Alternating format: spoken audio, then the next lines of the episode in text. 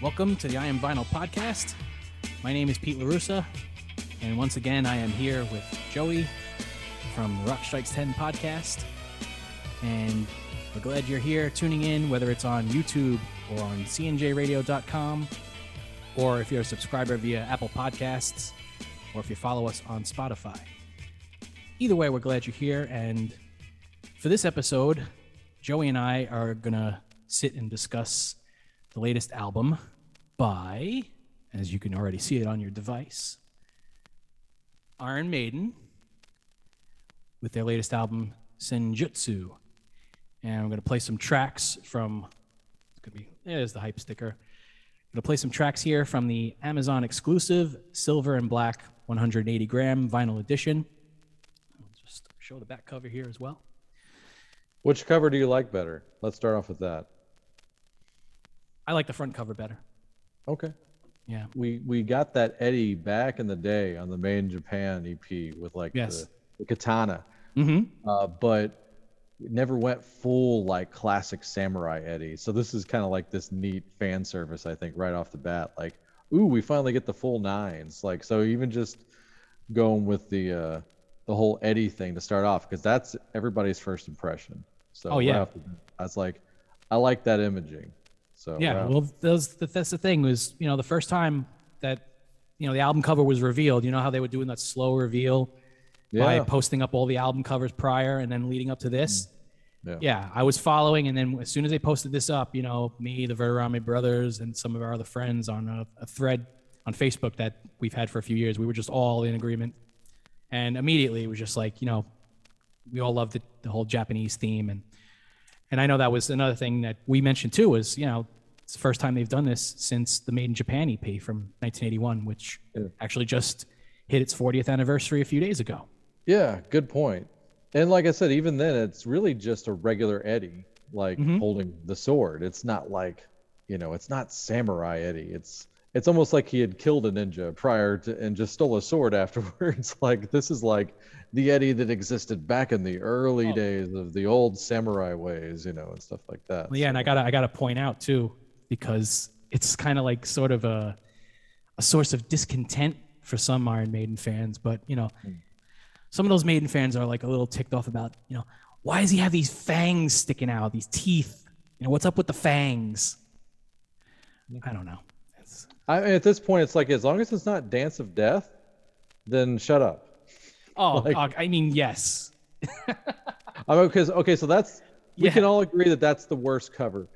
Yes. What's what's your barometer? What's your top cover? You had to pick one. Gun to your head. The best Iron Maiden album cover ever? Yeah, yeah. I'm doing a little bonus question for you here. Live After Death. Okay. Yeah, that's. It's the first one I ever seen that really attracted me to want to know about the band. If yeah. you asked me right off the top of my head, that's the first one that I think of right away. Is I mean, that album cover is just one of the greatest album covers of all time. Sure. That's what you really said good. As far as, you know, comparing to, to Dance of Death, yeah, you, you have n- that's, nothing that's... to say. If you're going to, you know, make these comments about, you know, fangs and, you know, these little things about about this version yeah. of Eddie that you don't like, please, yeah. please refer to Dance of Death and then get back to all of us. Yeah, exactly. Like even like some of the quote unquote throwaway live albums that I really like, like Real Live One, Real Dead One, uh, even the Donington one, like I'm fine with those covers, like even before Dance of Death happened, you know. So like the fact that we got betrayed so badly on that one, I think we're all still damaged from it. So seeing that looks like a, I mean, honestly, this new one, okay, maybe it's not as cool as Peace of Mind or Power Slave. It's hard to break through that nostalgia glass window, you know. Absolutely. Kind of glass, glass ceiling, that's a better term. But it's not too far off from maybe being able to hang with those album covers if people really think about it. So right off the bat, I think it, the cover is a win. So I fully agree. That's when you start taking the cellophane off and putting the record on. So let's get to that part of it. So, well, yeah, I just, you know, there's one more thing I want to mention here. There's, you know, there's also some other complaints about, you know, the, it's, it's a boring album cover, like, because there's like nothing in the background, like they're kind of like following this thing. The last album cover, Book of Souls and the Book of Souls Live, there wasn't very much in the background.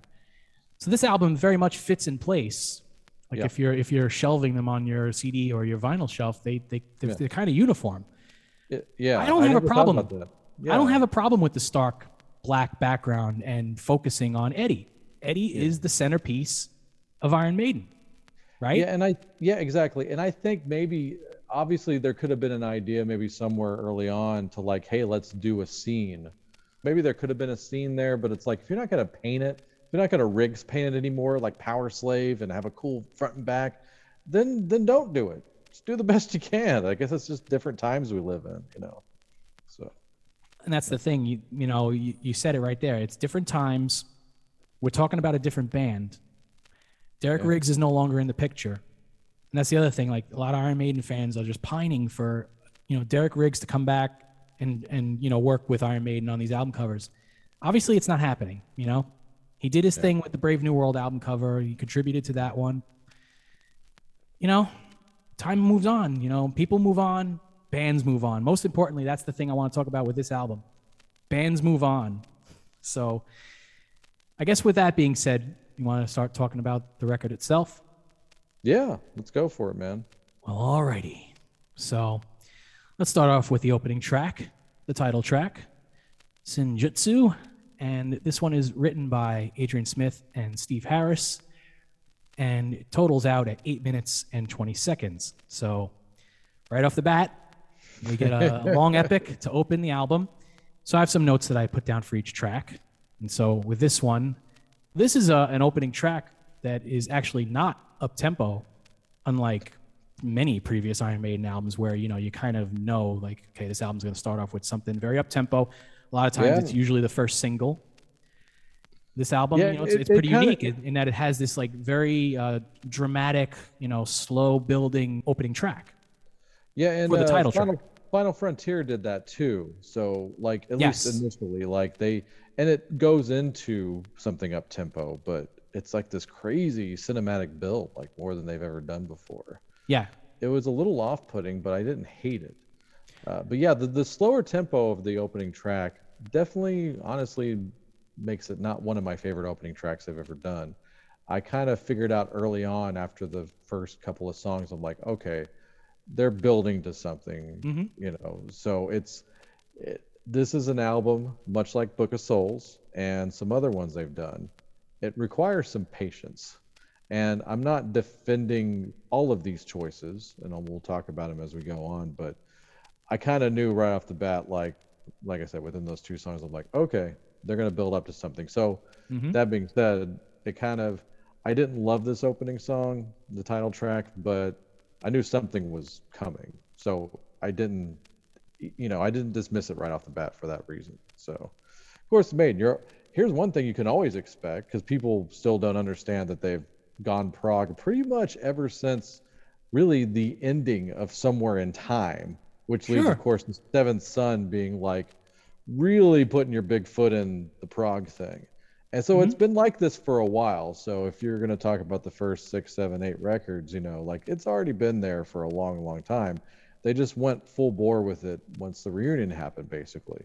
And mm-hmm. honestly, I think that's why people love Brave New World so much uh, as far as the modern era of Maiden, because I think they kind of didn't want to scare people right off the bat, and it's got shorter songs on it. It's a great record, and maybe for that reason people will tell you that, and they may not be wrong, but it's uh you know, if you don't know by now, then what do you what do you even bother commenting on it? You know, that's the part I don't understand. Yeah. And you know, to your point about Brave New World, out of the modern era of Maiden, ever since Bruce and Adrian came back in nineteen ninety-nine. Mm-hmm. Yeah, that's my favorite Iron Maiden album of this era. Yeah, me too. You know, having said that, yeah, they ever since A Matter of Life and Death in two thousand six, they've really ramped up these long, epic tracks. So this has been going on for, you know, over ten to fifteen years. Yeah. And we should mention, too, that they started recording this album and I think finished it in two thousand nineteen. And the yeah. only reason it didn't come out earlier was because of everything we've had to go through with COVID. I honestly just think they got an offer to do a lucrative tour. So they probably put it on hold for that reason. Oh yeah, let's go do that hits tour, which I wish I'd have gone to now. I, I didn't. I, uh, I, I don't know why I didn't go to that last tour, but it looks excellent. And the live album is great. I love that live album. So great set list. But yeah, moving on. You're talking about the, the one from uh, Mexico City Me- yeah, that came yeah, out yeah. earlier this year? Yeah. Another thing I want to mention is something that I have here in my notes about the uh, title track here, the opening track. And we're going to hear this again throughout other parts of the album. I'm interested to know of your thoughts on this particular part of the record that I heard immediately to my ears and thought, oh, well, this is kind of interesting. I don't recall really hearing this particular type of sound on many Maiden records, if at all. You know, maybe I've forgotten, I don't know. But it just, it stuck out to me enough where I felt like, hmm, that's kind of new and unique for Iron Maiden. And it's these synths, which it looks like Steve Harris was in charge of all the synthesizers and uh, recorded all the synthesizers on this yeah. record. I mean, it's got some Somewhere in Time vibes for sure. Yes. You know. On this particular track and on others, and credit to my brother here for helping me out here with the name of the sound being used here. I asked him, I said, have a listen to, I told him to listen to Stratego because it also happens in there. So I said, can you tell me what this particular synth sound is? So on this track, throughout the choruses, you hear these high, these really high synth notes. They're they're they're kind of airy, right? So I asked my brother about this, and he says it could either be a string pad or a string bell pad. Hmm. So I don't know if you notice it, but they're really mixed very high as far as overall, where it's almost like they're louder than Bruce's vocals. Oh, for sure they are. Like, that was one of the things I actually did write down, but I wrote it down so much that I didn't even have to go to my notes here, is that early on especially, I'm just not feeling Bruce as much as I feel like I should. Like, I don't know if it's health, but I know him to be a very strong singer still. You know, I saw the Book of Souls tour and he sounded awesome.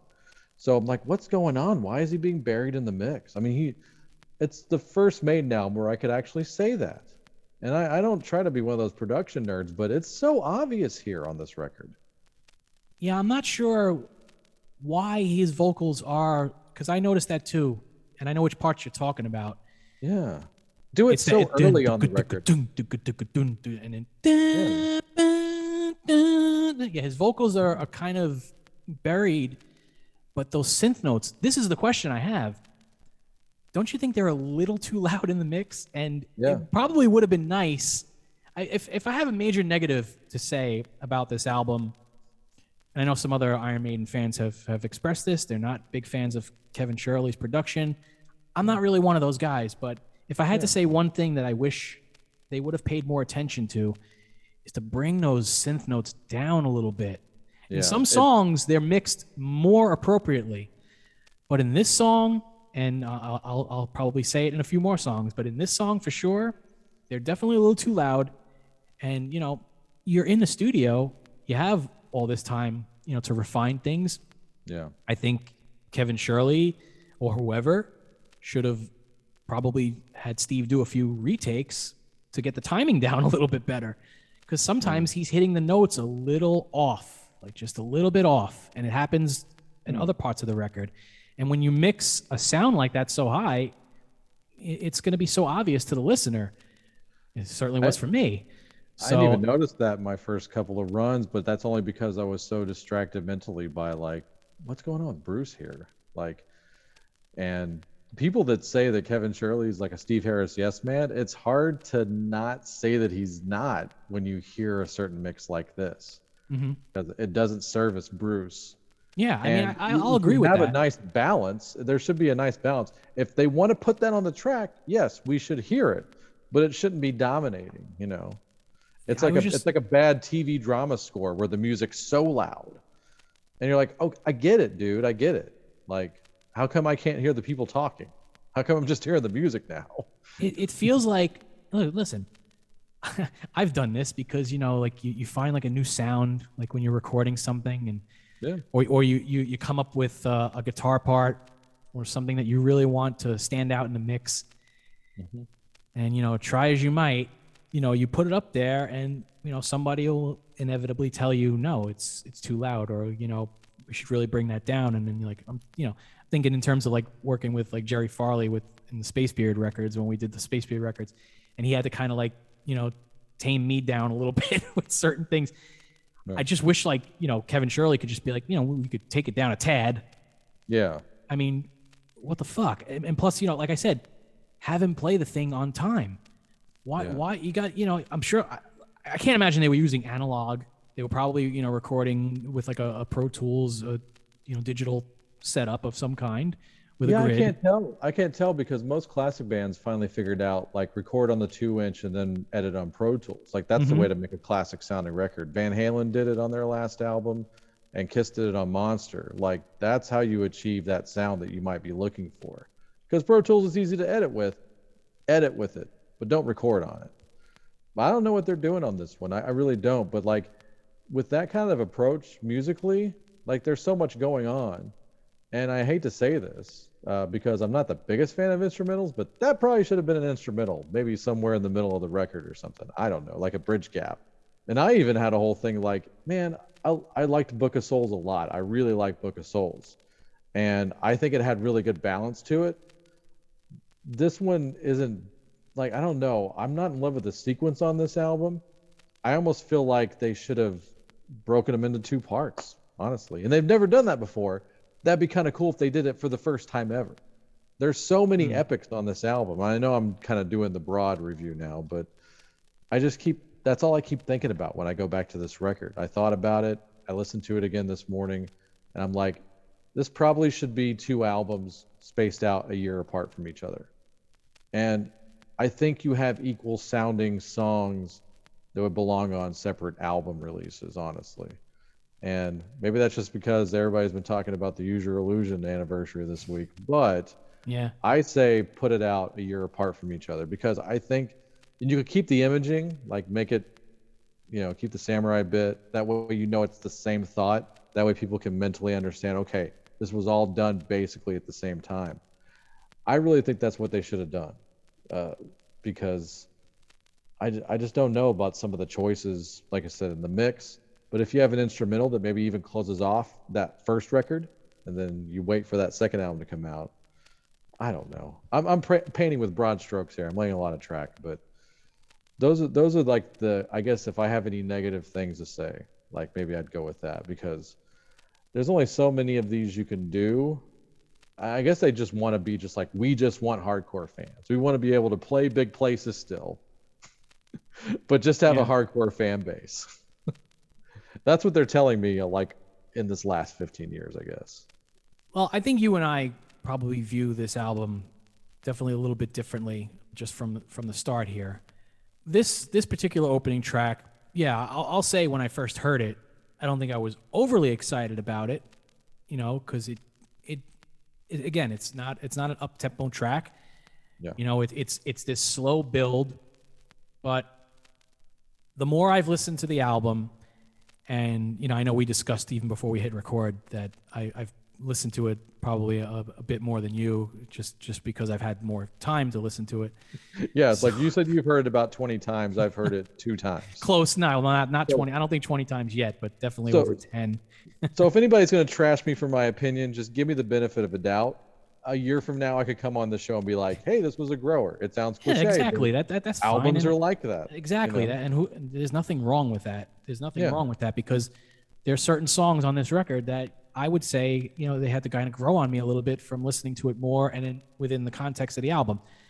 I think this song would fall in line as one of them. Like I said, yeah, at the start, you know, you're so used to a lot of Iron Maiden albums, you know, kicking off at full throttle, you know. Yeah. Invaders, be quick, I'll be dead. Oh yeah, I mean yeah, you just, songs songs like that, yeah, exactly. You know, we like Caught Man. Somewhere in Time, you know. Yeah, I think Wicker Man, Wicker Man might the be the Wicker Man, yeah. Opener, like on any of their albums, honestly, and I mean that. Like maybe like there's Where Eagles Dare, and then there's Wicker Man for me personally. So yeah.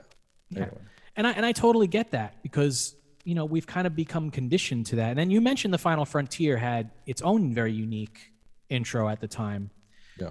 So But then, like I said, and, you know, the more listens I've had, especially when I was, you know, putting together the, the vinyl transfers, and, you know, certain songs like this one kind of grew on me a little bit more.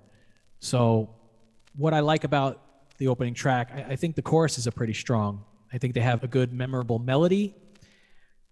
Again, I just think the, the synths, they're just a little too high. Like, give Bruce the stage. Steve, you yeah. know, hang out in the back. You know, you got the bass. yeah. So, you, you know, you could, you could turn down the synths. You know, you, there doesn't have to be so much of you present, you know, in, in certain parts. But at the end of the day, I would say that this is a, a fairly strong opening track that sets the tone for the rest of the album. So, you know, you and I may not uh, uh, fully agree on that, but that is where I stand, Joey. That's all right. I respect your opinion. And like I said, it's that is an it's interesting because, like I said, I might wind up putting this way up high in the catalog at some point. Uh, I'm not there with it yet, but I, I didn't hate it when I first heard it. I know that sounds awful, but I am still into it in the sense of, like, I'll be sitting down with it more, be analyzing it. I've done the noise canceling headphone version. Same and here. I've done the I've done the out in the house version. Same so here. Like, you know, I'll be doing more of those, and I'll, I'll even do the uh, I'll even do the walk track, which is a fun way to go, especially with Maiden albums. It's like, yeah, I've I've listened to it while going on a long walk. I did the same yeah. thing. Okay, so I still have yet to do some of those things. So, all right, well, why don't we move on to the next track? So the next track is actually the second video that they just released recently for the song Stratego. So I'm sure a lot of people our age were familiar with the old board game. I was gonna say Stratego. if they didn't have it did, if they didn't have the full uh, you know, demographic of, like, the nerdy prog fans at this point, it's like, we're gonna get all the rest of you in just on the title of this song alone. Yep. You know, I was joking around with my brother. Like, as soon as I saw there was a song called Stratego, I was like, I, all I can think of is that goddamn board game, you know, that yeah. he had in the eighties with the old the old general on, on the, the front of the of the board game, you know, with yeah. that big with that grin on his face, like. Yeah. I look forward to their next first single off their next album called Dungeon Master. So, all right, sorry. Yeah, sorry. We all think we're so funny. Okay. Bruce did mention the board game when when talking about the song, so it clearly, you know, we're not the only ones, you know. I don't know if it's solely based on the board game, but, you know, it it's surely partially influenced, you know, if he is he is mentioning it in, you know, interviews when he's talking track by track. I, I, I don't think it's out of line to say that some fan probably came up to him at some point and was like, man, it's perfect to play Stratego with the album A Matter of Life and Death. Yeah, there you go. I could see that too. Yeah. I could see that too, for sure. Like, done deal. Stratego. Yeah.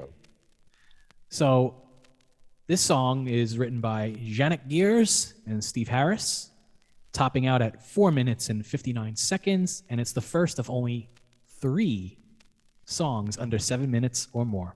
So which, make, which makes it a single by default. Yes, so. yes. Like, yeah, as we mentioned, this is the, the second video that they just released recently, another animated video special. Yeah. Very cool video. I would recommend checking out. Yeah, I like the song. Yeah. This, and again, so I mentioned here the first up-tempo track on the record. Yeah. And once again, we get those synths a little too high in the mix. Like, um, like, yeah, I know. It's just like, uh that string bell pad once again.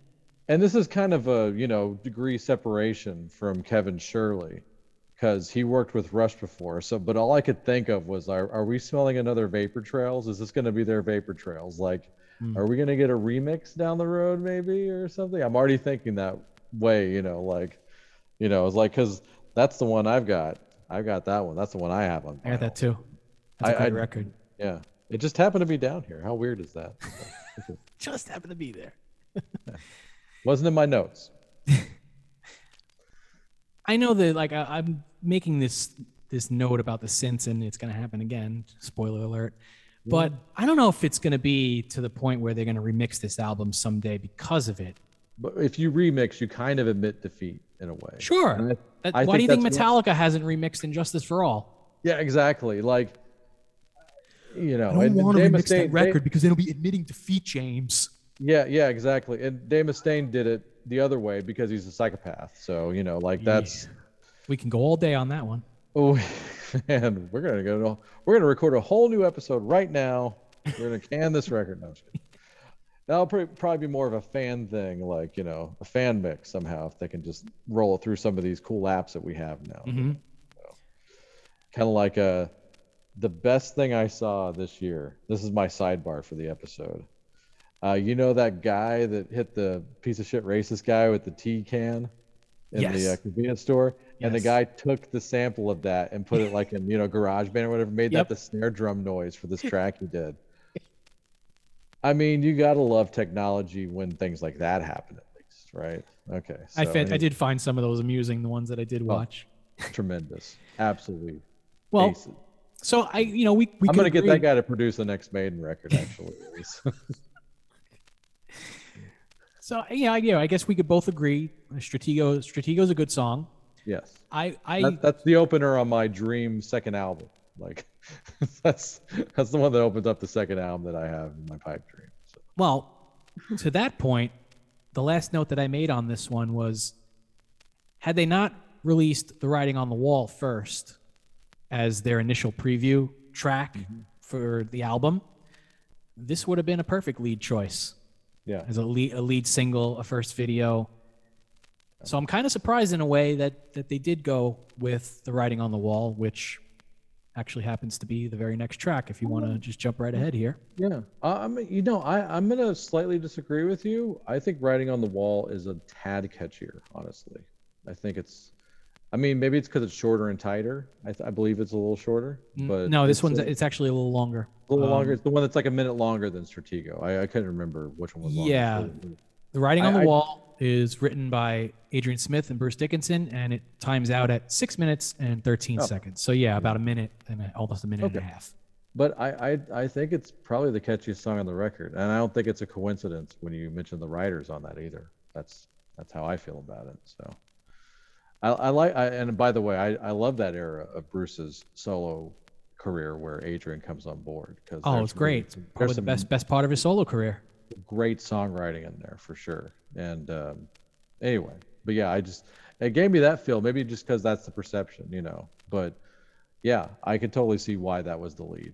Well, Writing on the Wall is, I think it's a good enticement song for the album, honestly. It's almost a bit misleading in a way. Yeah. Well, I'll, I'll, I'll, and I'll, I'll explain. You know, I guess, look, you know, maybe I'm sort of like some of those older Iron Maiden fans that kind of, I don't want to say I, I, I'm one of them who refuses to really embrace anything they've done after Power Slave. But I think in some senses, when Iron Maiden releases the lead single, I expect it to be bombastic, you know, up-tempo. And, you know, this is conversations I know that I've even had with uh, Joe Malazzo from KISS Roundtables. And, you know, and at first, you know, we, we were all talking about this track and, you know, we thought it was a great track. I liked, you know, liked the chorus, but there was, it was just something about it that it wasn't really getting us like one hundred percent fully excited just yet for this album. Yeah. Then I bought the album. Then, you know, you, you hear the song a lot more within the context of the album. So again, it's yeah. kind of like what I was saying with Senjutsu, but with this song, way better. I mean, The Writing on the Wall is one of the best songs on the album. I, yes, I would say it's it's a strong it's a stronger song than Senjutsu, as far as, you know, comparing where where I'm saying, you know, songs that did initially overly excite me as as as a fan listening to the record for the first time, or listening to a track for the first time as when it was a preview. Yeah. But over time and more listens, now I see it as one of those Iron Maiden tracks and singles that could stand up there with, with the very best of them, and that can be, you know, memorable with time. And just some other notes here. This is the second of only three songs under seven minutes or more. And, you know, for me, and I, I think, you know, a few people probably felt the same way. I love the intro, and it just immediately gives you a feeling you're about to watch an old Western movie. Yeah. And just one other thing that I want to mention, and I, I, I believe I, I try to be really good at knowing like who's playing the leads. After so many years of listening to Maiden and watching the concerts, you know, you kind of get an idea like, that's Adrian Smith, you know, that's Dave Murray, that, or that's Janet Gears.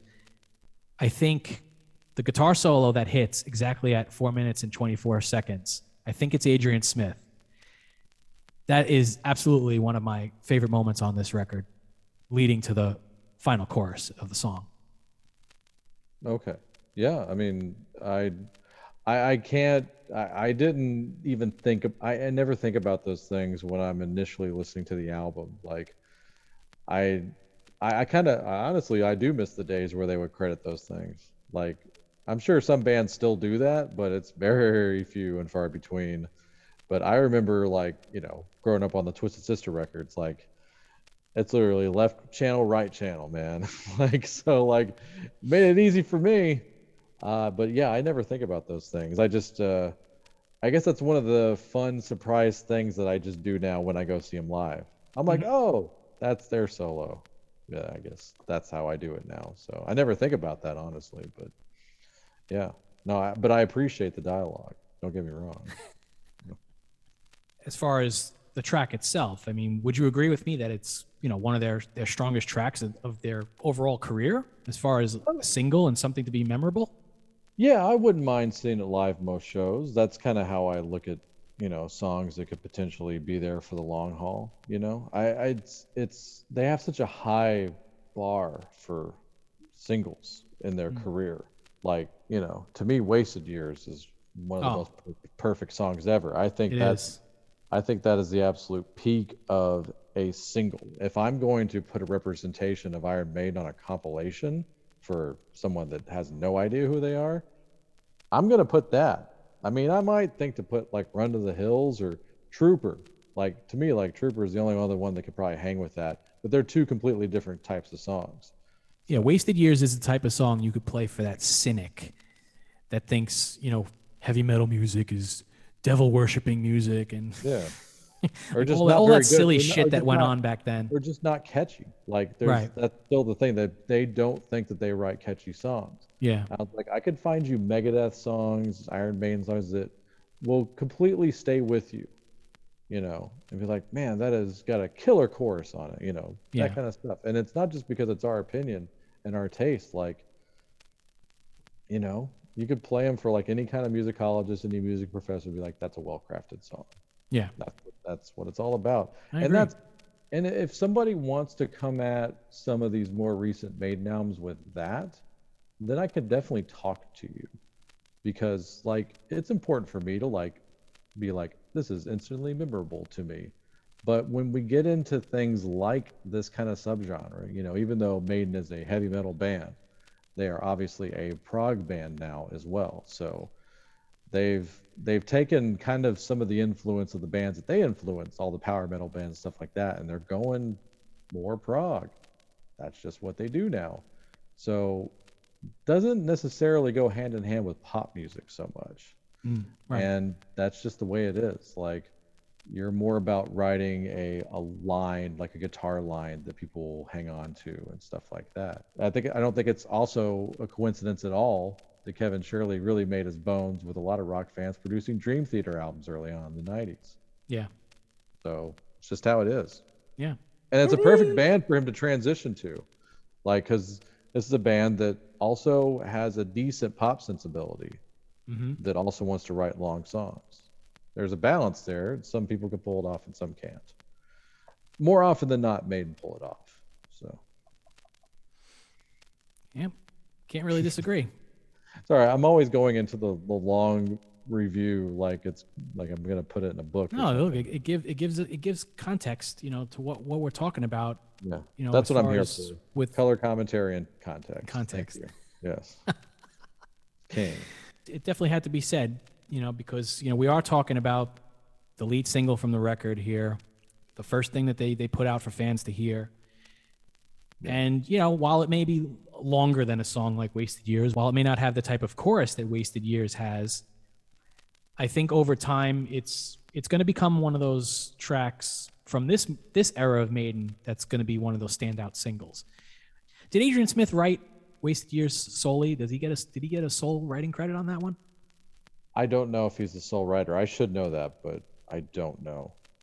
So we'll tease that for next time. I feel like he did, and it was like he had that one and, and Reach Out, and they chose They chose Wasted Years for the record.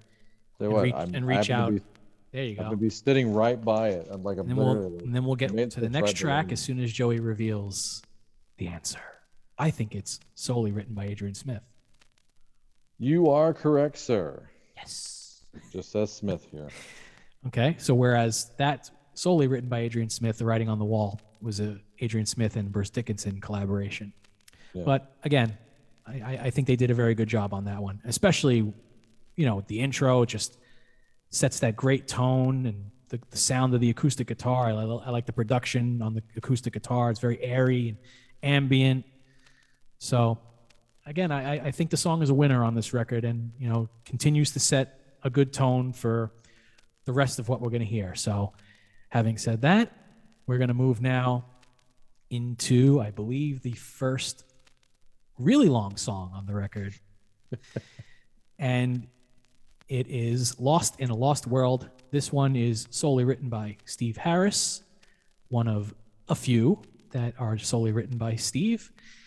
And this one tops out at nine minutes and thirty-one seconds. And so some of my notes here. This is my absolute favorite intro on the entire album. And I have some notes here that from just reading some interviews. And Bruce Dickinson mentioned while discussing tracks on the album, and which I agree with, very Pink Floyd-esque intro with the sound of the acoustic guitar and the synths in the background. And I like the the use of a phalange effect on Bruce's vocals during the intro, along with some delays being used in perfect appropriate spots, along with the additional atmospheric background harmonies, you know, such as those faint ahs in the, in the background, in the in the intro there. And you know, you with this one, you were talking about Bruce's vocals, and this is one of those tracks where I really feel like you hear his initial set of vocals, whereas the ones that he probably recorded while the band was tracking the music. Because if I'm correct, they probably recorded and mixed this album similarly to the way they've been doing their records since A Matter of Life and Death. You know, maybe they, they were rehearsing the track, then went in, recorded it, and, and mixed it, and did several takes, and you know, with Bruce singing with the band. This song, I feel like you could really hear the strain in, in Bruce's vocals, probably doing take after take. And you can hear his initial live, I guess, you know, we would probably call it like a scratch track if, if I we were recording with Spacebeard. Right. But you, I feel like you hear some of those scratch vocals, and then he went in and layered over those. On this particular track, I think you really hear it. And then the last note I have on this track, once again, those goddamn synths. They're a little high and, again, slightly off time in some spots. It's kind of hard not to hear. But overall, this is one of my favorite tracks on the album, and especially, you know, with that intro, just one of those that as soon as I heard it the very first time, it was one of my favorite tracks. So, like, the first listen, this was one of the tracks that stood out to me immediately. So... All right, so let's move on to the fifth track on the album. And for those who were, you know, waiting for one of these really short Iron Maiden tracks, well, now you got one right here with Days of Future Past, another track written by Adrian Smith and Bruce Dickinson. And this one tops out at a whopping four minutes and three seconds. Bastards. But really, again, this is this is the song that I'm sure a few Maiden fans would rather have, you know, more of throughout these latest records. But we're not at that point. That's not how the band is these days. But, you know, just needs to be said, you know, just because it's kind of a glaring thing that, you know, fans know about as far as, you know, Iron Maiden isn't one to uh, crank out these short tracks anymore. So... when we do get them and they're this short, it is pretty amazing these days. Mm-hmm. I do like the intro. I like the I like the guitar intro of this one. Obviously, yeah. Shortest song on the record. And every other track is seven minutes or more. So, you know, this is a mostly up-tempo song. And I think the chorus is very strong.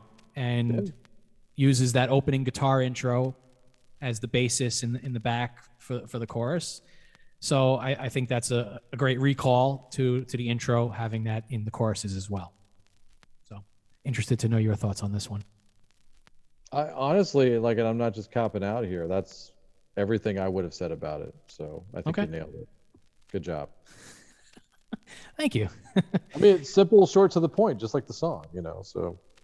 Yeah. I, I, I back this statement. I'll sign off on what you said. Yeah. Again, I think, you know, if if this one is released as a single, maybe maybe a third single, I think this could have some longevity later on as far as, you know, Iron Maiden singles. So. Yeah, no doubt. I mean, it'll be easy to animate. It's it's it's easier to animate four minutes than it would be eleven minutes. So I'm going to say that's probably the can't miss third single. I yeah, mean, unless you're just going to get a loop, unless you're just going to get a loop like you do on Spotify. You ever see those things with like the videos? Oh yeah, yeah. Like the same ten seconds over and over again. It's like yeah. hypnotic, you know. So yeah, they change the flag color every few songs, so there there's something to look forward to. Well, let's yeah. see. You know, we'll let's predict it here. This is going to be the next single and video from the record. So maybe maybe that's going to happen, and you could say you heard it here first. Not any other show, right here on the I Am Vinyl podcast on C N J radio dot com. So we got a new quick, stinger quick now. Quick plug there. What's that?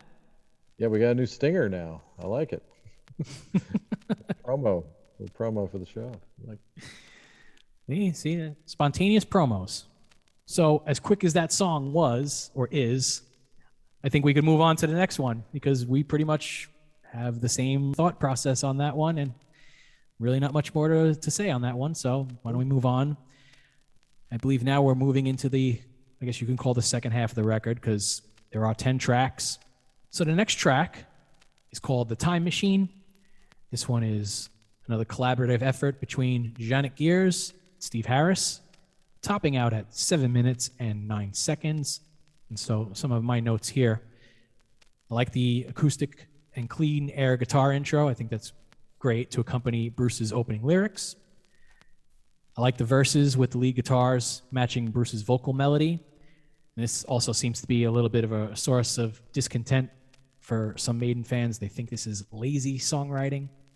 I don't know. I just think if it works and it and it works to the ears and it's as catchy to the ears, I think I think it works. I don't think it's lazy at all.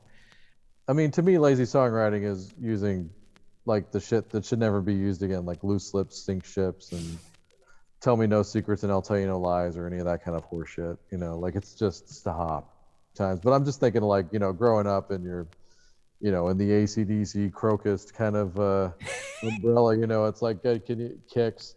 Can you guys just stop using the, all those cliches? Like, you got a book of cliches in the studio. Stop using them. I don't know where I was going with that, but. It's not a it's not a terrible song, so you know it's unfairly maligned if, if someone's calling it lazy. I mean, it's cruise control at worst. At worst, it's autopilot, you know. So yeah, I, it's actually one of my favorite choruses on the record. I think it's one of the, the stronger choruses on the album. And there's another note that I that I was you know thinking about is you know out of the many songs that have been written over the years. Between Janet Gears and Steve Harris, I think this this is one of the best. Maybe it is that synth thing, but I just constantly keep getting like Somewhere in Time vibes, and like even like the deepest cut on there that I can't remember the next day. No issues. Like I still like hearing them when I hear them. Mm-hmm.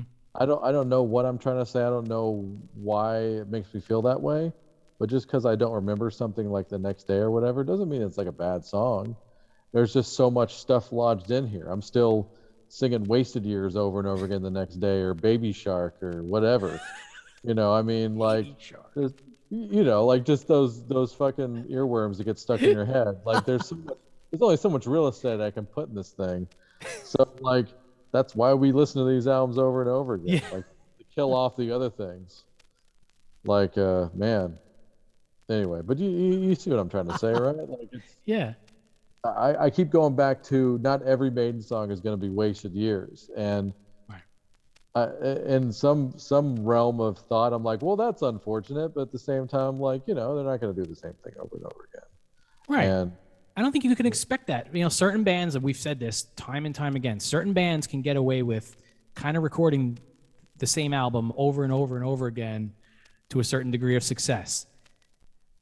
I just, I don't know. I think if Iron Maiden continued on that sort of same sameness of the records of, like, say, the early eighties before, uh, I would, yeah, I would say before Power Slave, before they kind of started getting a little more into longer songs, I think it would have gotten boring. It would have just gotten predictable, and it would have been like, okay, here comes the gallop, and here comes this, and here, you know, yeah. it, it's good that they've, yeah. they they've pushed changed. it as far, yeah, they pushed it as far as they could, right? Like, and then like the fact that I think they wanted to go longer and proggier after Seventh Son. I think Seventh Son was the true bridge gap, and I love Seventh Son. No, it's one of my favorite that, records of theirs. And the reason yeah. I love Seventh Son so much is probably one of the reasons that I don't like No Prayer for the Dying, like, almost at all, because I feel like they dumbed themselves down because they thought they had to. And that's always been my mm-hmm. thing about No Prayer for the Dying, is that. Because there's elements of going back to what they were getting at on Seventh Son with Fear of the Dark. It's not all there. It's not a strong album top to bottom, but when it hits, yeah. what are the, I mean, come on, what are the best songs on there? Besides Be Quick or Be Dead, I think the two best songs on Fear of the Dark are Afraid to Shoot Strangers and Fear of the Dark. Yeah. And the, the fact, I think that's them like, okay, this is where what we really should be doing. So not every song is going to be instantly memorable, but that's what we're dealing with here now, you know? Right. Like, Dickinson didn't do that in his solo career either, you know, and Dickinson writes punchier, catchier things, but his albums are real good. I like listening to him, but then every now and then he'd be like, it's in the tower, you know, it's like, yeah, there you go. But everything yeah. else is cool. It doesn't make anything else invalid. It's just a different kind of song. I know I keep, I've said this over and over again today, but you know, that's uh, that's really, if you're not willing to accept that in your music and you you don't like that, great. This is not your band anymore, or it's never going to be your band. Yeah. So. That's, and that's the thing, like, that's fine. I can accept people that if this just isn't their thing. Yeah. What I can't accept is when it isn't their thing, but they want to question people like me and, and, and anyone else who has been, you know, following the band for a long time and, you know, doesn't necessarily reject what they're doing. I hate this whole notion that, you know, well, I was there in nineteen eighty-three and I saw the real Iron Maiden. Who fucking cares? You know? Oh, so, so that they're, they're touring under a hologram now? Did I miss something? Or... Yeah. Like, so I'm sorry I was born in fucking nineteen seventy-six and I was only fucking yeah. seven years old in nineteen eighty-three. Yeah. Yeah. And you might have been drunk, so you don't know. I'm just kidding. Uh, but no, I mean, it's like, I, I love the, like, oh yeah, Power Slave. I'm like, oh, you mean that one with the with Ryan? Right. The yeah, exactly. Man? Yeah, it's like, okay, sure. Empire of the Clouds is like twice as long. I get that, but it's the same kind of approach. It's the same kind of journey that you're on. Like, you know, these these are musical equivalents to Lord of the Rings at this point. Like what right. Yes was doing. I mean, like.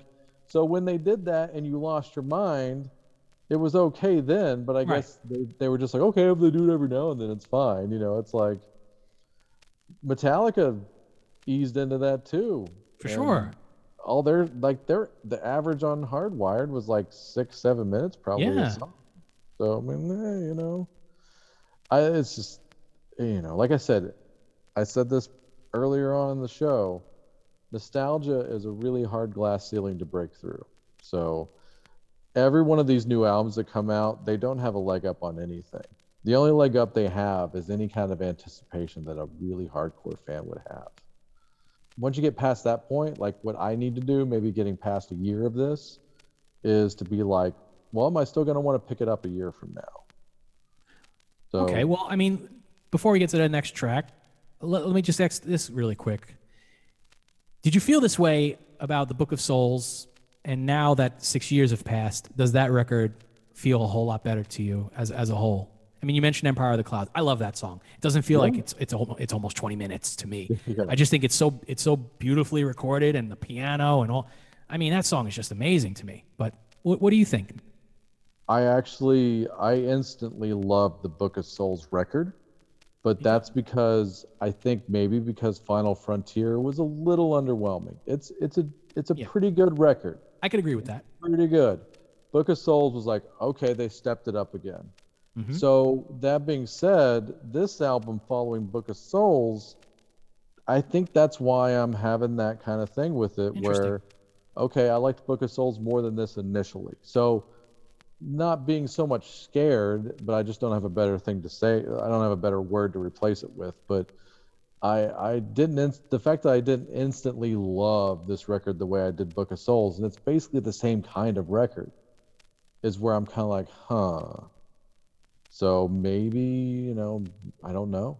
I don't know where I'm where I'm at as far as that goes. But all right. I listen to Book of Souls a lot, and I still pick it up.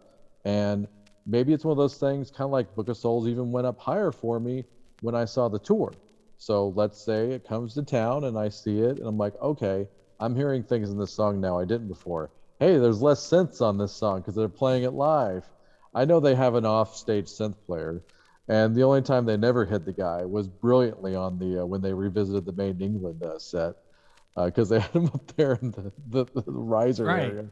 So, like, you know, so, but still, like, once I go through all of that, and I'm not trying to be, like, an apologist here. I'm just saying, like, when I heard this record, I'm like, this is not a bad record, but I don't know what kind of record it is for me right now. But that's kind of cool because it's not an instant thing sometimes, you know? That's that's what art is. Sometimes it's not yeah. instantaneous. The, I'm sure plenty of people have like their favorite movies of all time. Maybe the first time they didn't get it. Mm-hmm. I know a lot of people that hated The Big Lebowski when they first saw it. Now it's one of their favorite movies. Wow, really? Somebody actually really hated that movie? Well, it's not so much movie. the hate. They were just like, what is this? Yeah, it thought, is. It is strikingly it, odd at first, I'm sure. For, for I, you know, I think it was Kevin Smith said that he went and saw that movie with Chris Rock when they were filming Dogma. And Chris Rock just yelled out in the middle of the movie, they just made a Cheech and Chong movie. You know, it's like, and when you go back and watch it, it's not a Cheech and Chong movie, but you're like, huh, you know, like, so that's all I'm trying to say. I've been just kind of saying it over and over again in different ways for the last hour or so. But, you know, some sometimes art is growing, and I'm kind of weirded out by the fact that I didn't like this as quick as I did Book of Souls, so... Maybe it would be fun to do, like, a follow-up someday, even if it's, like, a few yeah. minutes when we're talking about another Iron Maiden record, yeah, you know? So. We'll do, like, the Maiden catalog at some point, you know? Oh, I yeah, mean, I mean... Because by this point, you'll be done with... Hey, why not? I mean, I'm putting it out there. You, you'll be I want to do the Maiden... I want to do Iron Maiden roundtables, you know? Yeah. Some of the uh, some of my friends know about it. You know who you are. Yeah, that so, could be a... That might be the way to go. Yeah. All right. Well, the last thing I'll, I'll I'll say about Time Machine before we move on to the next track. There's not as much Ronnie James Dio on it. I no, there's definitely not enough Ronnie James Dio on it. Yeah. If they could have resurrected him somehow, or they could have used the hologram yeah. with his wife's permission, and perhaps we could have had some fucking Ronnie yeah. James Dio. yeah, just but, a little sample. A living yeah. in a time little, little, little bit, a little, just a smidge. Yeah. So, but the uh, the last thing I wanted to say about the track is. I, I really like the great unexpected breakdown that occurs at four minutes and thirty seconds, leading to the guitar solos. So another yeah. one of those great Iron Maiden quick surprise transitions that, you know, you would probably say they might be borrowing from some of the more modern day prog bands. Yeah, but when they're when it's when it's on, it's on. Like mm-hmm. I like when those that kind of things come in. Like that was, and I'm glad you mentioned that particular breakdown. That that's a real. high part of the uh, record for me. So, okay. Yeah. Well, there we, we agree on that. So that's that's good. At least we yeah. we, we we have some common ground here. Yeah. All right. So let's move on. Let's move on to the next track. And now, forget about any any short songs. Those are done. Oh yeah, we're from here on out. We are in full epic mode, and this is the shortest track of the last four, and we're talking about Darkest Hour. Another track written by Adrian Smith and Bruce Dickinson. This one tops out at seven minutes and twenty seconds. And I believe this one is very reminiscent of other tracks written by Smith and Dickinson. Reminds me of something that could have been on one of Bruce's solo albums, or could have been on an album as far back as, you mentioned it before, Fear of the Dark. And this is for Andrea. This song could have been on there instead of a song he hates called Wasting Love. He's so, still not an honest man, is he? Uh, one of these days, he'll be an honest man. One of these days. But right now, he yeah. fucking hates that song. No. Well, he hates hates the video probably even more. Anyway, I like the guitar solo section. I think it's great in this track as well. And just, you know, very dramatic choruses between the vocals and the synths behind them. So. Yeah, you're right. This could have been on Fear of the Dark, or it could have been on Balls Picasso. Mm-hmm. Uh, wouldn't have been out of place on either of these records. So that's all I need. Be like, okay, yeah, that's thumbs up for me. Yeah. Yeah, it's a, it's a very dramatic song, right? You know, like yeah. well, even the stuff with the water in the beginning and, and at the end yeah. where as it's fading out, just you just picture like this, like, you know, dramatic scene taking place. Dun, dun, dun, dun, dun, dun, dun, dun, dun, dun, like all that stuff. Yeah. You know, you, you picture them playing live, and they have like a, you know, like an orchestra behind them. It's just, you know, really, really well done. If they were trying to achieve like this uh, cinematic like like landscape for this track, they they nailed it here. Yeah, and I'm definitely giving Maiden a pass. You know, like in that kind of a sense, because if I'm listening to some like random European power metal band, I'd be like, "Fuck you," but I'm like, "No, this is great. It's fucking Maiden, baby." So, okay. I, mean, I know that's I know that's wrong, but hey, man, they earned it. They earned that shit. Oh yeah, I think you know, then some. they they've earned it at this point. I mean, man, they've been around for over forty fucking years. Forty at this plus point. forty plus years. Yeah. You know, all the all the lineup changes before, you know, Maiden became Maiden. I mean, especially Steve Harris. I mean, he's earned it, if anything. Shit. When did he start Iron Maiden? Like nineteen seventy-five? Yeah. The initial, yeah. like, you know, Smiler and all, all that. Yeah, Smiler. God. Smiler, yeah. I mean, just think about that. That, early, like, that early year's D V D is great. Oh, any, I love it. I wish, you know, another sidebar, I wish they would continue with the, uh, you yeah, know, the, the, really, um, really been doing those, the documentaries. That's the series that they ended off at. Um, yeah. They ended right before Bruce was about to leave the band. It's like, I fuck. know. Come on. Well, I mean, I guess they're like, do we need to resurrect Raise in Hell? Uh, but maybe we can get like one of the, uh, maybe we can get the Donington show or something, something like the Fran- France show that they use some of it for. One real of life. The worst D V Ds of all time. Yeah. It's so bad. If I could do like the hype guy voice, like hyping that. Oh yeah. Don't buy this. It is the oh, absolute worst of all time.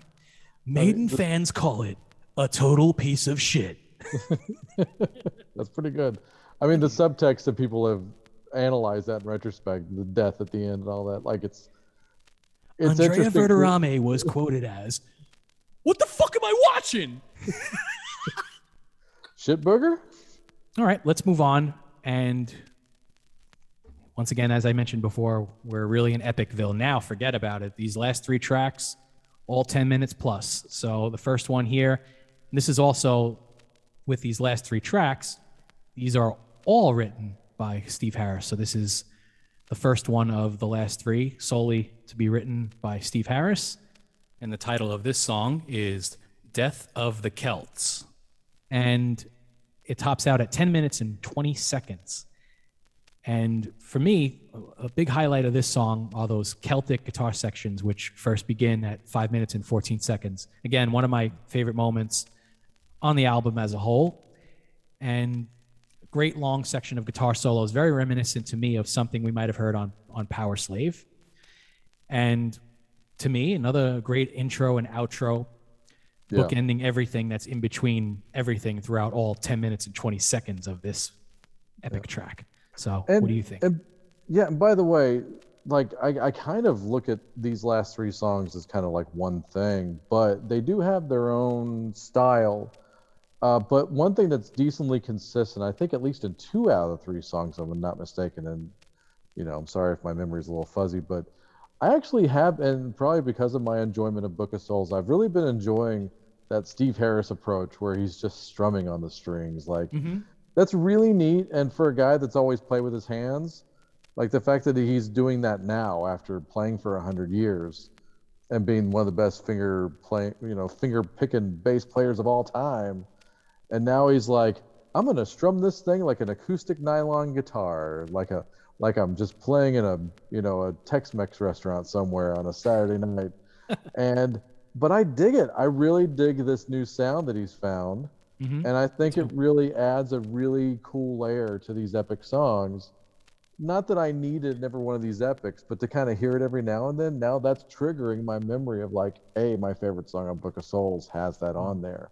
But I just think it's a cool little thing that he's doing now. And the fact that he's, you know, changing it up a little bit, not, you know, not doing the same stuff over and over again. I really like that approach.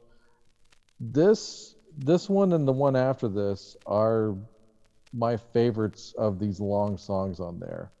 You know, the last song is good, but I think it's kind of, it, this might have to be one of those records, and I'm going to do another broad bass jump here for this, but this could be one of those albums where I might do that listen where I listen to just one song a day. And hmm. because, man, these three songs in a row, it, it, it'll wear you out. It'll probably, it'll probably fin off, finish off most people. But I was really into these last three songs, but the first two I think are the strongest. Uh, but yeah, great stuff. I, I'm, I'm, you know, I could it's talk crazy. more bass stuff, but yeah. If I just try to add up the times in my head, talking like thirty-three minutes for three songs. Yeah, it's a long time. But honestly, yeah. to me, they, they they go by fast. I don't know why. And I've seen people say this about the record. It doesn't feel like it's eighty-one minutes or a little over eighty-one minutes. Right. It doesn't feel that way to me. And I listened to it again this morning before, you know, we got together here to record, because I just wanted to refine my notes and, you know, listen out for some other things that maybe I might have possibly missed. And again, I was just like, wow, you know, the record still really goes fast for me after, you know, ten plus listens.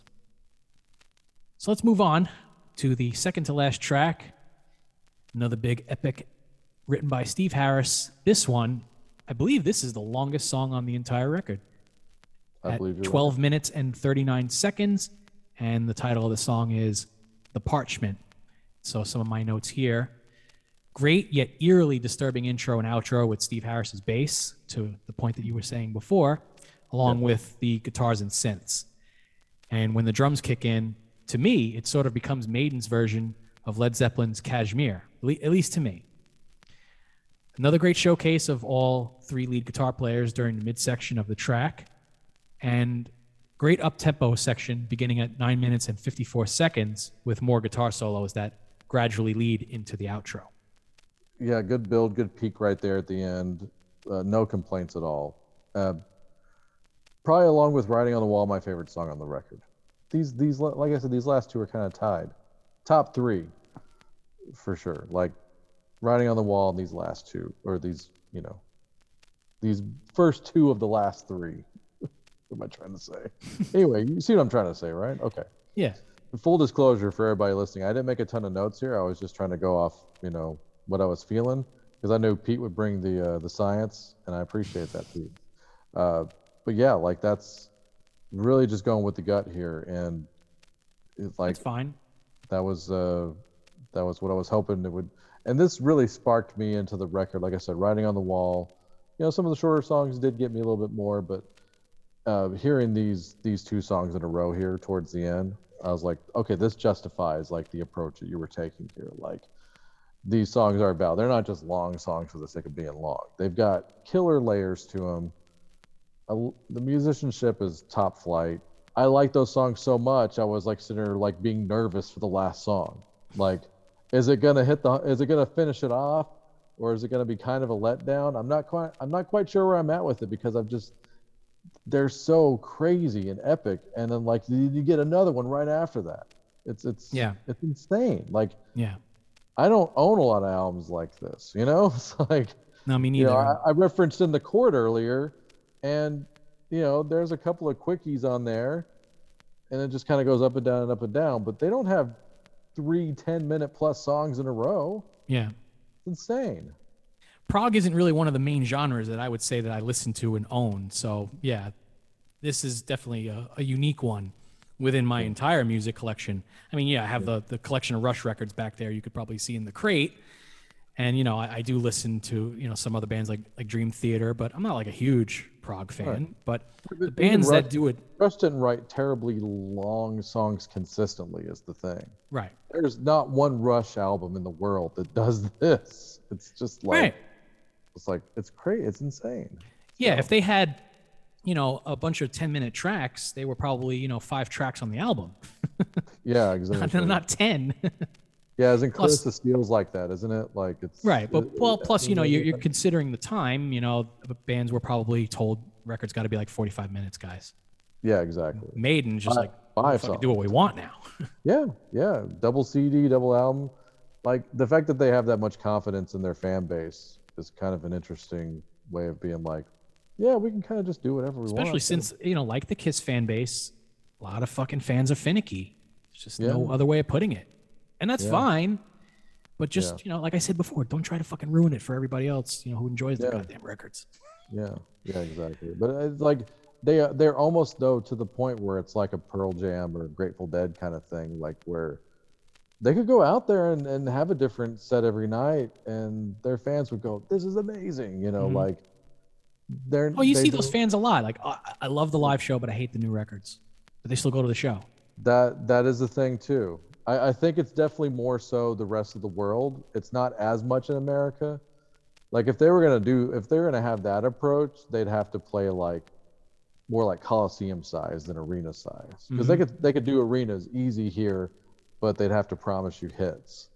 You know, they can they can kind of quote unquote fool them so many times to where people are like, well, I won't go back and see that if they're gonna right. do that. Like the Final Frontier tour was one of those ballsiest things ever. So it just makes me think of that when I see what they're doing with these records all the time. I'm like, yeah, we're gonna play, we're gonna do it the shit we want. Yeah, we'll throw in a couple of short songs, but that's not really our thing nowadays. So, mm-hmm. yeah. Okay. Well, let's move on to the album closer. And just as we've been saying repeatedly, a final epic to close out the album, yes. solely written by Steve Harris. This one a little bit shorter than The Parchment, topping out at eleven minutes and nineteen seconds. And the song is called Hell on Earth. For me personally, my second favorite intro on the entire record. That's a good one. Great use of Bruce's vocals matching the guitar melodies in the background during the verses. To me, they can easily get stuck in your head. Yeah. The simple David Gilmour-esque guitar leads that are repeated throughout this song in various places. For me, definitely some of my top favorite moments on the album. You know, things like, you know, sections yeah. like that. I love that shit. So those parts get stuck in my head all the time ever since this record came out. Yeah, it section, it's, it's really cool. Oh, oh, and, oh, and live, you, you just brought it into my head. When they play that song live, fans are just going to be going along with that with that melody. Oh, yeah, the soccer hooligan chant. Yeah, yeah.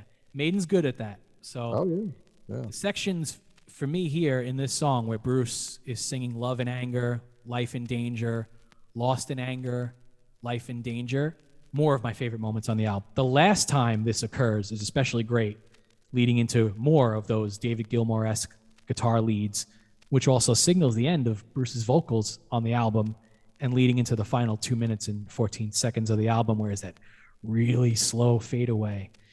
And again, my opinion, if Iron Maiden fans were hoping for a modern day classic album closer along the lines of past successes like Hallowed Be Thy Name, Rime of the Ancient Mariner, Fear of the Dark, honestly, I think this is the one in, yeah, this, I mean, modern, I, in this modern day era. And you can't discount uh, Empire of the Clouds either. Like, no, no, I'm not discounting that at all. But like that one's so uh, insane. I thought that it was going to be the last album they ever did.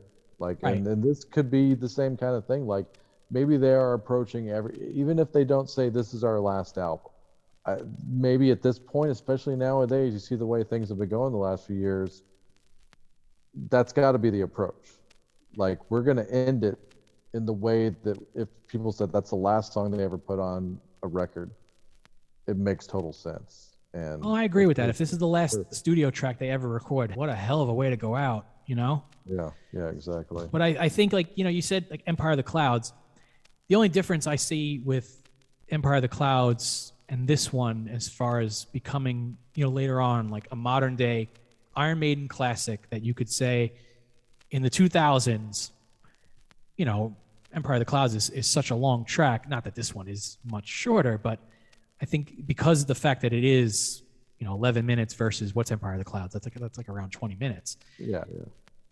And there's a little bit more in Hell on Earth that I think would have more lasting, memorable staying power. Like, like the parts I mentioned before, love and anger, life and danger, like things like that.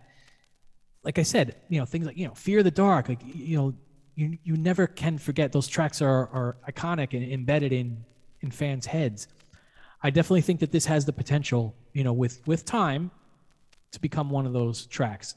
Empire of the Clouds, you know, that is one of the greatest album closers for sure that they ever recorded. It's definitely one of my favorites. But I think this one just has a little more of the staying power because, I guess, again, it is shorter and there's a little more, you know, parts that are going to, that are going to stick in your brain, you know, a little bit faster and, you know, remain there more with time. Yeah. Yeah. So there we have it. We've gone through all ten tracks. And again, for me personally, I think this, this is a great effort overall. It's not a perfect album, but I think some of the harsh criticism it's getting, uh, I don't know. I, I can't really agree with it. I, I think it's it's a it's a great effort. For me personally, I listened to it back to back with Book of Souls because I also wanted to know for myself, you know, which album do I feel is better? Because I, you know, I think a lot of us do that. We compare yeah. the the previous album, you know, like you said before, Final Frontier versus Book of Souls, you know, no question, Book of Souls. Yeah. I really, you know, sat down with these two, listened to them back to back, and at the end of, you know, my listen to both of them back to back, I thought Senjutsu was just a little bit better overall than the Book of Souls. And I don't think it's because it's fresh and it's a brand new record. You know, I try to, you know, remove those blinders and, you know, things like that where, you know, it's new and, you know, you're just hearing it now, you know, for less than a month, whereas, you know, you've been listening to the other record for six years. But yeah. I, I truly think that they outdid themselves with this one. I think the production is a little bit better, despite mm. my little notes about the synths. Mm. And despite the fact that so many people are, you know, giving Kevin Shirley a hard time for his production and, you know, I, I agree with certain things that are lacking in the production, but I think overall, when you listen to it in headphones, when you listen to it, especially on vinyl, I think th- this record shines through a bit more than the Book of Souls, all around production, songwriting, and the song structures. So hmm. I'm going to do a back-to-back listen with both records too. I, I'd like to do that actually. Okay. You've convinced me to do this. Yeah, I mean, if and if we're talking like, you know, the five-star rating scale, I have to give this album four stars. And, you know, just on a presentation standpoint, like, holy shit, you know, great, great album cover art, you know, the inserts and everything. I mean, you really couldn't ask uh, for, as an Iron Maiden fan for a better production job and better effort, you know, yeah. especially if, you know, I mean, you think about Dance of Death. yeah. But like overall packaging every time out of the gate, Maiden is a top five band when it comes to like, man, you really just kind of want to own all of it. Like, mm-hmm.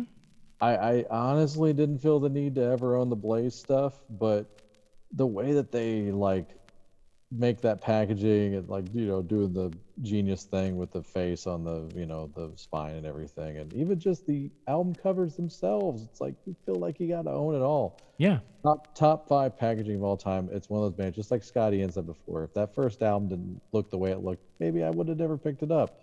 If I hadn't seen Peace of Mind in a record store when I was four years old, I, I may not have the same kind of feeling about Maiden. So it, it's yeah. an important thing. So right there on the surface, the album cover's killer. The music does deliver more often than not. If you know how to save a few bucks and, you know, flip a few records to justify like a fifty plus dollar vinyl, then yeah, get it. You know, it's a neat piece of art for sure. Just like Book of Souls. Very well said, and I couldn't agree more. So I, you know, I was saying, you know, jokingly before we were recording that, you know, this uh, record and the packaging. It's it's a bit of a task, you know, to to sit here while I'm trying to talk and, you know, display the contents inside. But we can, however, try a little share screen since we are on Zoom, and I do have the pictures of the contents inside the Amazon exclusive vinyl. And I'm going to give this a little shot here now. Never done this on the show, so for those watching on YouTube and those that are listening, you might want to check in on my YouTube channel, Pete LaRussa twenty-eight, and search the I Am Vinyl podcast, and you can see all this content that I'm about to show now. There we go. Hey. So this is my post of the record when it first arrived, and threw it up on my Facebook and on the I Am Vinyl Facebook page, which I encourage everybody to look for us, and we will add you. We are a private page.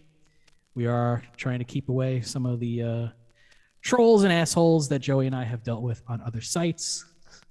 Here's the back cover. And here's L P number one there.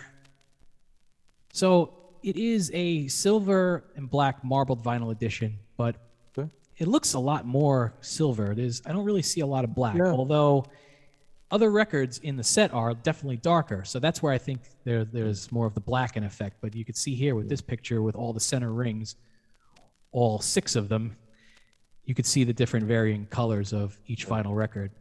I like the middle one the best. That's my that's my favorite. But that kind of greenish almost. Kind oh, of the green one with the one here? Yeah, yeah, I dig that. The third yeah. picture, yeah. Yeah, I, I really like what they've done here. They did this with Book of Souls, too. You know, they gave yeah. you unique center ring labels on each record. Yeah. You know, you have uh, Eddie on the, the front side, and you have the track lists on the back sides. Yeah. And then, you know, right here, look at all this. I mean, yeah. yeah. The, the triple gatefold inside is just one of their greatest pieces of artwork, I think. They're on such a roll, man. Between Book of Souls, the Mexico City live album, and this, they're just on freaking fire. What packaging. Yep. So there you have it. That was the Amazon exclusive triple silver and black marbled vinyl. And so, you know, Joey, we have to actually pick out which songs we're going to play. So you want to make this a favorite five, and we'll choose our favorite collective tracks. And that's what we'll play right now? Yeah. Okay.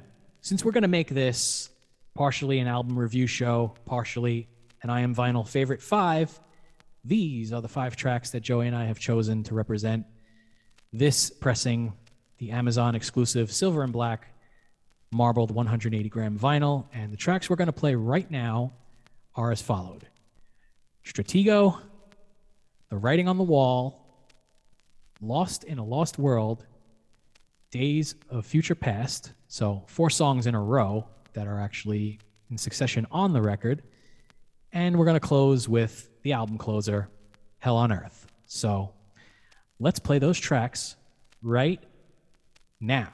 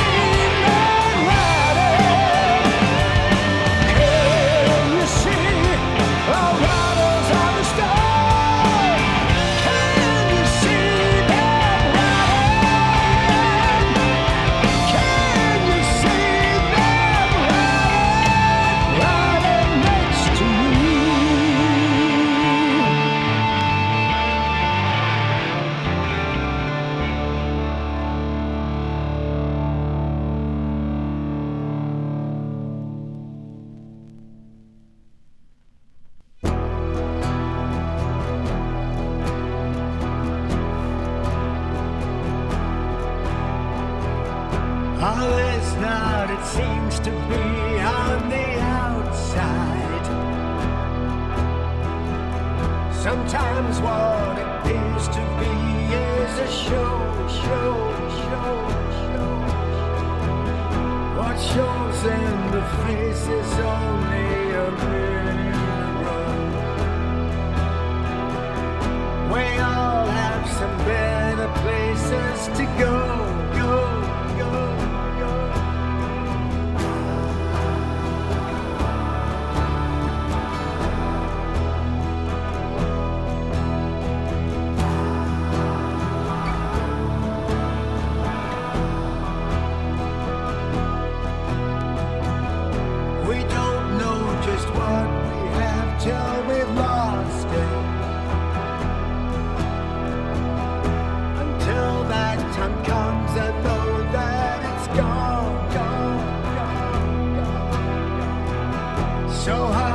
Say things that we should have heard long ago. Tear myself away from thoughts in my head, head, head,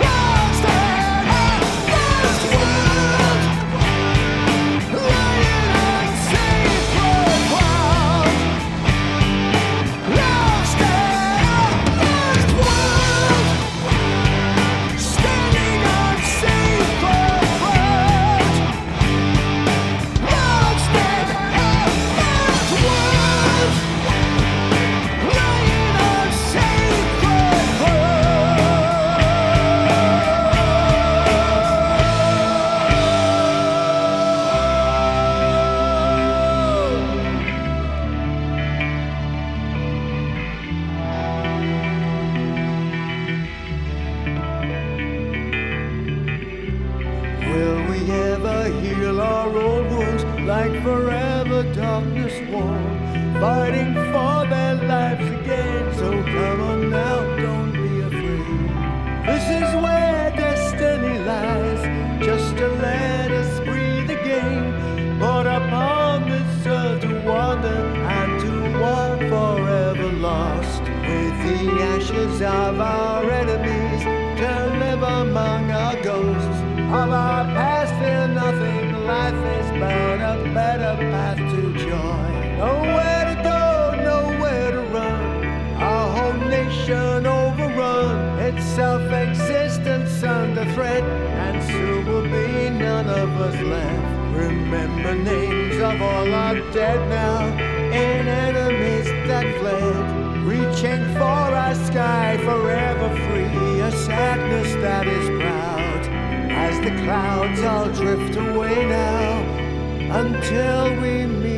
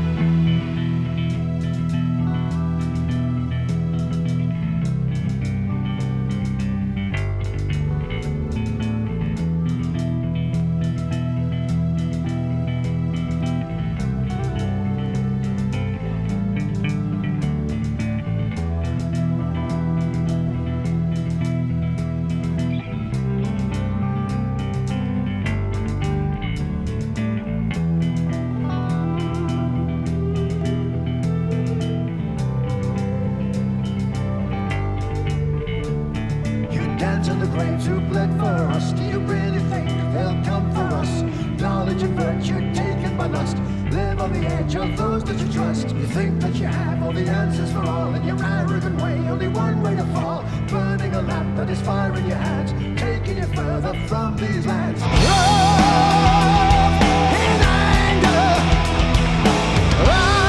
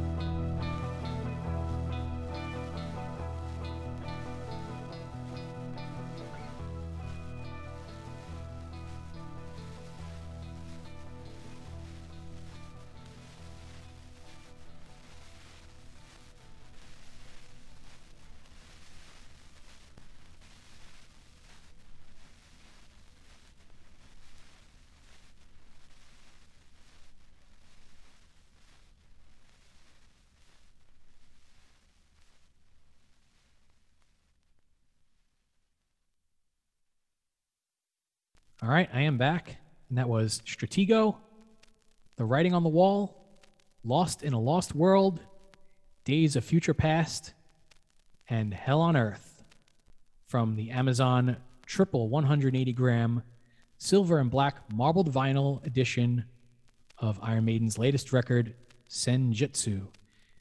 Just another quick note before I close here. This album happens to have their highest charting debut ever on the Billboard Top two hundred Albums chart, as just a few days ago, it was revealed that the album would debut at number three.